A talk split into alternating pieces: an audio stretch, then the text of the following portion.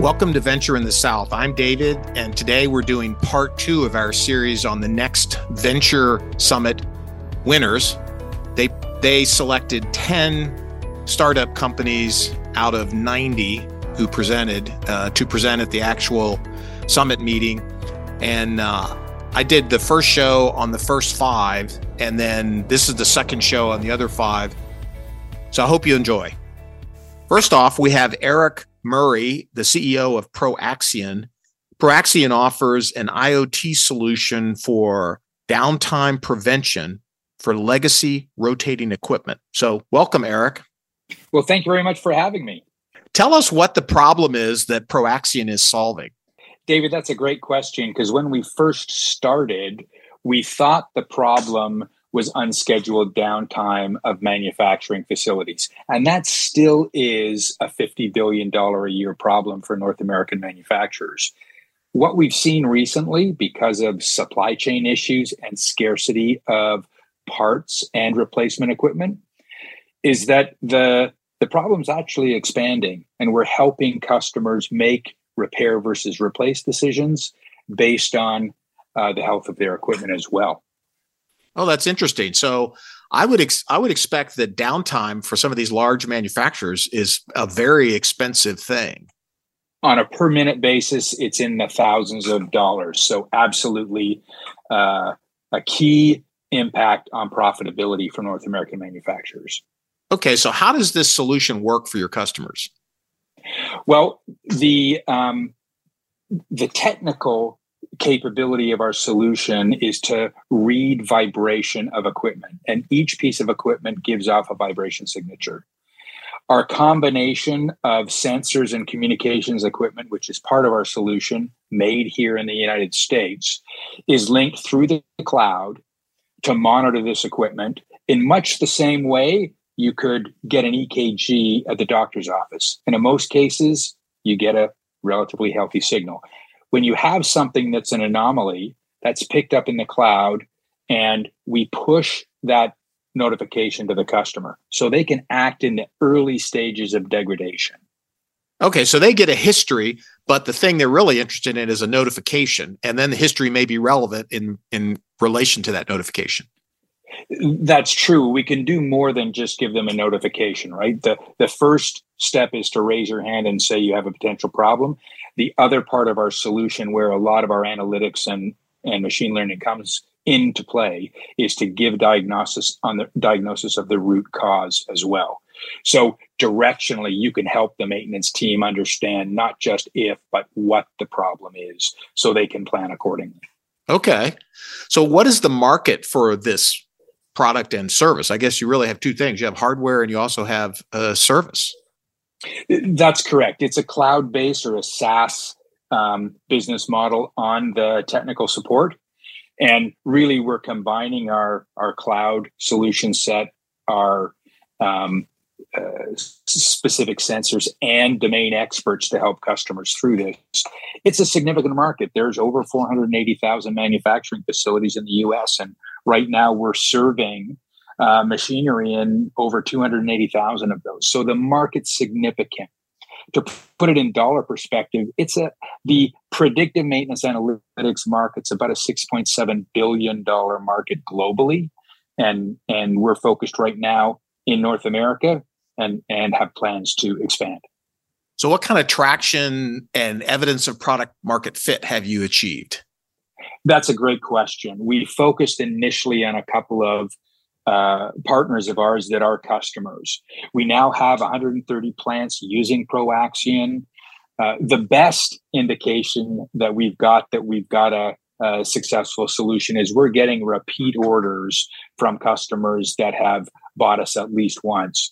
We have two national contracts with tier one manufacturers, CertainTeed and Cargill, and we've we've got growing interest from a number of other logos. So we're well on the way to commercializing successfully and solving customer problems. Okay, tell us why now 2022 is the right time for this solution. Well, there are a number of reasons that that go above and beyond the the industry state of cloud computing and IoT. Those are fundamental uh, capabilities that we leverage in delivering our solution set. But we see right now a significant move to onshore manufacturing back to North America. We see a, a major maintenance brain drain, the talented people that have tactile experience to work with machinery that grew up with the shop in uh, school that, that fixed their car in their driveway, they're all starting to retire. And they're being replaced with bright people with strong analytics and computer skills but don't have the same tactile experience. And so you know we we see those trends going at the same time as increased global uh, production competitiveness and supply chain shortages uh, making it more important than ever to give the maintenance organization time so that they can plan effectively to solve some of these problems. So we have a lot of trends uh, that are that are wind at our back, so to speak. Yeah, that does sound timely. So tell us about your fundraising history and what what you're looking forward to in terms of fundraising. Well, right now we're not raising funds. We we plan next summer to start uh, Series A. We've had a couple of uh, um, uh, strong supporters financially that have helped us with two seed small seed rounds what's great about our company is we've done a significant amount of uh, work with a very modest investment today. We're now growing out our commercial team and we'll be in a great position next summer to start uh, raising for our Series A with some pretty strong customer validation and solution set uh, already in place. Well, that's uh, music to the ears of investors, capital efficient business with strong growth. So, thank you, Eric, for sharing your story, and I wish you the best. Thank you so much for having me. Venture in the South is brought to you by the Rolling South Fund, a rolling fund focused on Southern startups. The fund allows quarterly investment with a minimum of just $5,000. For more information, go to rollingsouth.vc. Next up is ScopeStack with John Scott. As CEO, he offers a better way to scope IT services. So, welcome, John. Hey, David. Thanks for having me. All right. So, tell us what the problem is that ScopeStack is solving. Yeah, the problem we're solving is all around the experience of scoping and pricing IT services. So, a lot of our clients use spreadsheets and Word templates today. We combine that into one platform. I see. And so, um, how does this work? How just walk us through how what a customer experience is like. Yes, so our customer experience is a combination of taking all their pricing mechanisms and their spreadsheets and some of their current statements of work and combining those and building those into our platform so that when they click generate, it automatically generates a statement of work and the associated services pricing. Okay, so so what kind of IT, IT services typically are you are you offering? I guess you're bundling yeah. them. Yeah, well, so it's it's really a wide uh, collection of IT services that our customers are scoping out, right? And so the, the organizations I used to work for were solutions providers or VARs or MSPs. Um, so it could be a, a number of different things, quite honestly. Okay. And tell us about your market in terms of how big the market is and where your product and service fits in that market. Yeah, I mean, the last numbers we saw, there were roughly around 250,000 of these MSPs globally, and that number just continues to grow as you know smaller organizations are created, and and we have clients from here to Australia, you know, and so it, this problem exists everywhere. Okay, and so where do you fit in that landscape? Are you like a less than half a percent of the market? Do you do you have some market share? What where are you? Yeah, I mean, I think we're definitely one of the the leading solutions um, in the IT channel space just with the problem that we're solving, mainly because we're so focused on what we do, right? We're not trying to compete with product CPQs and other proposal automation. We're solving a very, very specific problem. And so for that, I'd say, yeah, we're, we're definitely one of the leaders, um, but there's always room to grow, right? Yeah. Well, of, of course, I hope so. Yeah. So tell, tell us a little bit about what kind of traction you've had and, and what evidence you have for product market fit.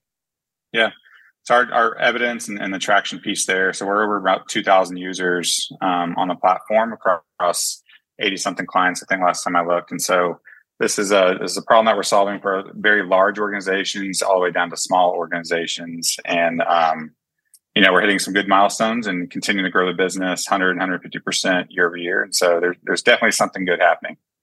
Okay, so those customers are businesses; they're not individuals. Correct. Yeah, we're working with we are a B two B SaaS platform, so we're selling okay. into other organizations. And what's what would you say the average size is of the business that you have in the platform? I mean, it's hard because again, we have organizations that we support that are 18, you know, billion dollars in revenue down to organizations that are a couple million dollars um, in terms of their revenue. Really, our ICP is anywhere between that $20 million range of size of a business. Um, and, and, so again, it's, it's a wide array, but that's okay. our middle market. So explain to our listeners why now is the right time for this solution. Yeah, now is the right time because we are now building a platform that's purpose built for our industry and that can start integrating with all the other tools that you're bringing into your business. So your CRM and your PSA tools. Um, we sit there and we bridge a, a very critical gap in that sales process. Okay, and that didn't exist before. It didn't. It's spreadsheets and word templates, right? And so yeah. there's there's literally this huge gap in between the CRM and, and engineers doing the work. So that we're solving a, a very painful problem. That's for sure. Okay. And tell us about what kind of fundraising you've done in the past and, and what you're looking forward to in the future. Yeah. So um, we have partnered with SCRA pretty much from beginning to end through grant money and through some other investments. And so they've been a great partner for us. Outside of that, we have not um, taken on any other institutional uh, funding. Um, not to say we wouldn't, but that's just what we we haven't done that yet. And so we've we've been very capital efficient with the amount of money that we put into it. So you've bootstrapped. Yeah, pretty much. I mean, outside of the SCRA investments, and um, again, those those are healthy and, and great numbers, but um, yeah, not massive amounts of money that we're pouring into it yet. So I, I can't imagine what we can do if we did. Okay, are you looking towards raising money in the future? Yeah, I mean that's a that's a conversation we have every month, right? Is okay. Well, if we were to go raise money, we don't want to just raise it just to raise it. We want to be smart about it. We want to use it well, and um, we also don't want to have a massive valuation just to have a massive valuation at the same time. And so, yeah, absolutely. Okay, so no firm plans right now with a with a date in mind. Uh, no, uh, no exact dates, but uh, I'm sure, as you know, that's always a moving target, right? And, and we want to see how we finish the year, and then we can kind of, you know, firm up our plan going into next year. Okay, so maybe you have a better idea the first part of 23. Yeah, absolutely. Okay, very good. Well, thank you, John, and I wish you the best. David, thanks, man. Finally, we have Andrew Ashur, the CEO of Lucid Drone Tech. They do safer, faster, and smarter cleaning with drones. So, welcome, Andrew. Hey, thanks for having me. All right, tell us about uh, the big problem that you guys are solving. Yeah, the biggest problem we're solving is the fact that people don't want to do dull, dirty, or dangerous jobs anymore. So when you look at these historically dirty, dangerous jobs like cleaning, most cleaning companies can't find people willing to do the work or retain those people. So with our drone, we allow these companies to essentially do more jobs in less time with less liability and really act as a way by which they can improve their workforce's capacity without needing to hire more people, but instead integrating safer and more efficient technology. Okay, so just describe to our listeners how it works and and how your customers take advantage of your service. Sure. So in the broader strokes, we built a drone that can clean buildings, anything from washing windows to roofs and nearly every surface in between.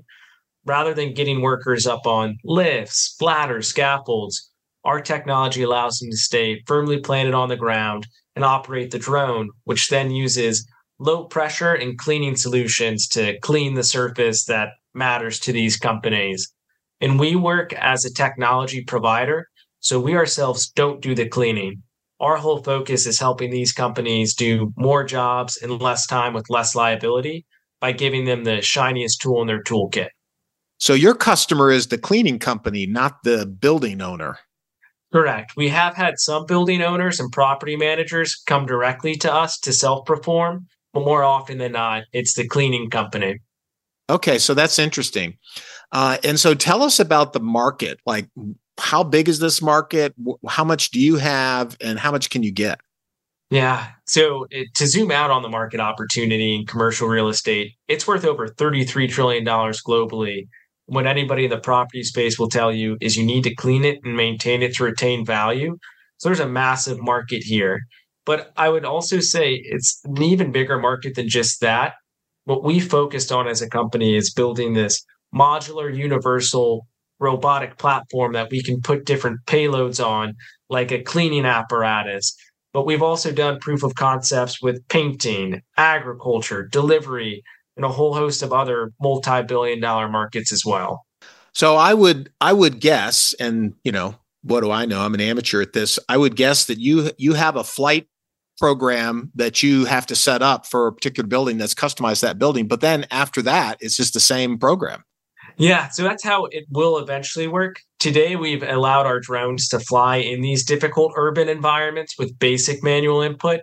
Uh, they're so easy to fly. We've actually taught my 85 year old grandmother how to do it. But the long run goal here is to make these fully autonomous. So you could map out a building profile once, and then it would perform the same exact flight every week, month, year, whatever the interval happens to be. And this is mainly cleaning at altitude, right? I mean, roofs, uh, vertical walls, and things like that that would require a person to be suspended or up at a height. Exactly. And despite what people may think, it's actually the the shorter buildings, let's call it the 2 to 4 story range where somebody might pull out a ladder that we've got the biggest safety savings because unfortunately that's where most accidents tend to happen and most deaths tend to happen when you get up on a ladder. Yeah, that is dangerous. Okay, so tell us about what kind of uh, product market fit you've achieved and what sort of metrics you have to support that. Yeah. So uh, for us, I always look to the customers and what success will the customers have with the product as the truest measure of product market fit. And to maybe speak to a couple examples, we've had customers in the course of a single day make five figures with our drone. So it's a really high ROI product for them.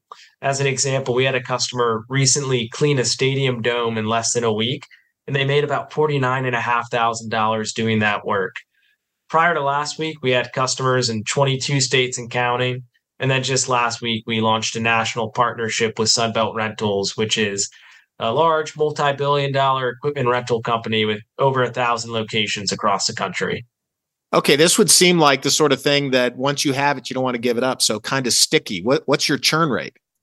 Yeah, so for us, um, we've been able to keep most of the customers we have because we become a really important part of their operations again, we're a revenue generating tool. We're not some incremental value that makes Excel sheets 5% faster. We're this stepwise function in output where most of our customers who use our product, they'll typically end up doing about twice as many jobs in the same time that they used to do it by hand. Sounds like a game changer for your market, honestly. So, wh- why now? Why is this work now as opposed to in the past or sometime in the future? Sure. So I'd say one of the reasons is market readiness. In general, robotic applications have become more popularized, especially in cleaning. There are a lot of robotic floor scrubbers. So it's something that cleaning industries have become more comfortable with. Um, another big reason is just labor. It is so difficult to find people these days that want to do these, you know, dirty, dangerous, repetitive tasks like cleaning. And when you think about it from just a humanitarian element, what makes us distinctly human isn't our ability to do a physical task in a repetitive manner. It's our ability to be creative and to problem solve. So you see more and more people opting for that line of work versus, you know, hanging off the side of a building with a squeegee, as an example. Right. So, kind of the intersection of uh, the progression of robotic technology and the danger of cleaning buildings. Exactly. And it's funny because we'll hear from a lot of customers, hey, I can't find anybody to apply for my job when I post a cleaning position, but I put up an ad for a drone pilot and I don't have enough hours in the day to get through all the resumes. That's funny. Okay, tell us about fundraising. Like, have you raised money and are you raising money and what what is your expectations there? Yeah. So for us, we're a robotics company. It's hard to do without raising capital. Uh, to date, we've raised just over $6 million. Uh, we are in the process of raising another round. And our goal here is we want to be a multi billion dollar company. And the robotic space is so large, there'll be a lot of billion dollar companies to be had. And our hope is to be the biggest and the best. And by doing it all with engineering, manufacturing, and supporting this type of technology domestically, which is fairly novel for our space. Yeah, that's a that's a really cool, unique application uh, that you have there, Andrew. So congratulations on that. I wish I had more time to talk to you about it, but thank you for the six minutes. Yeah, of course. Thanks for having me on. Venture in the South is brought to you by the Rolling South Fund, a rolling fund focused on Southern startups. The fund allows for quarterly investments with a minimum of just $5,000. For more information, visit rollingsouth.vc. Well, I know I was supposed to have two more companies to present. However, I wasn't able to corral them in time for this podcast. So we'll have to do without that and live with the three that we presented. But I hope that gives you a taste of the startups that one can find in the South and that we see regularly.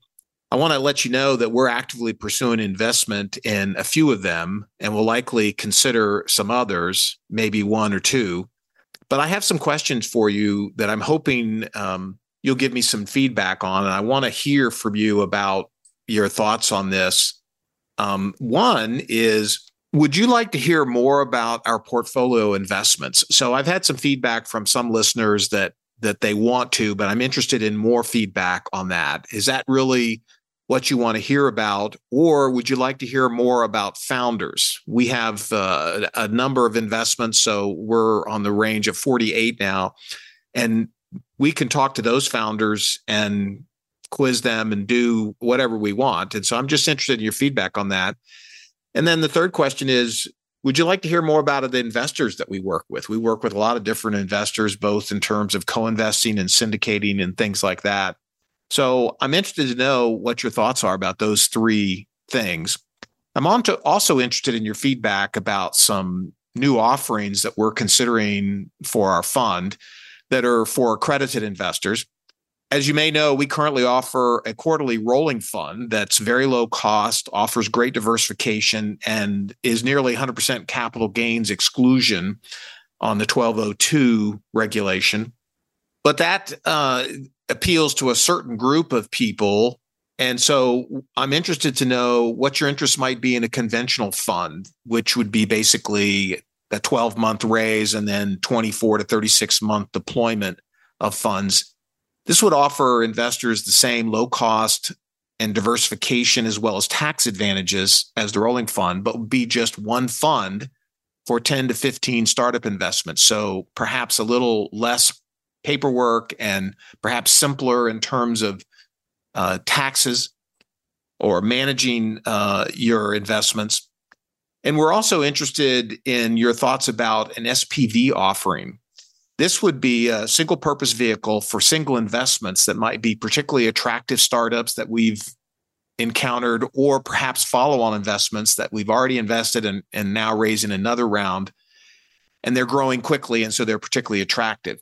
This approach, the single SPV, would offer investors the same low cost and tax advantages, but would allow them to pick and choose among offerings on a monthly basis with a diligence score from us and a limited data room from each investment so you could learn some of the details.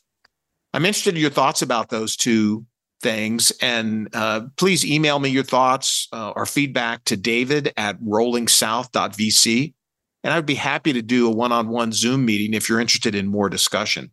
Then finally, I want to make the case for investing with us based on our results.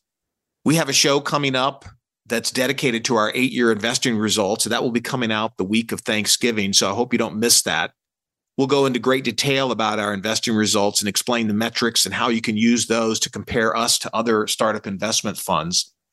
But just to give you a preview and perhaps tickle your appetite a little bit, this is a summary of our results, which basically are our eight year results through June of 22. For Venture South, all of their investments, so essentially as an index, uh, they had 71 realized investment rounds, meaning they exited, either went bust or they had a profit for a total investment of 16.1 million and their DPI was 1.8. So that means it returned 1.8x the invested amount. And then their IRR was 21.5%. So that's the annual return on that investment. And then Venture South has 196 active investment rounds that have not exited for a total investment of 60 million and their RVPI there is 1.3. So that's the multiple of the valuation currently based on any up new rounds uh, or perhaps static. And so that number is is not as great because some of these haven't had a second round, so they haven't been revalued, or some of them haven't gotten close to an exit yet, and so they're likely to be revalued on an exit, but haven't been. So this is a, that's actually a competitive RVPI. So the the other thing I want to uh, relate to you is the investments that I have had in in my investing experience. So I have uh, 19 realized investment rounds on a total of $340,000. My DPI is 1.94. So 1.94 times the invested amount. And my IRR is 35.8%. So that's the annual return. And that's that's better because uh, it's it's shorter. It's over about 2.8 years. And so those are rapid exits. And then I have 71 active investment rounds for a total of 2.32 million invested. And My RVPI there is 1.29. So again, almost 1.3 times the invested amount on the current valuation, but they haven't exited those 71 rounds. So I hope that gives you a little idea of what you could what you could see working with us. These are really great results, and we're confident that will continue. So I invite you to listen the week of Thanksgiving to, to get the complete rundown on these numbers. And thank you for listening. This podcast is supported by Venture Carolina, an educational nonprofit focused on angel investors and entrepreneurs. Our team is built from successful entrepreneurs, investors, venture capitalists, board members, and executives that want to give back.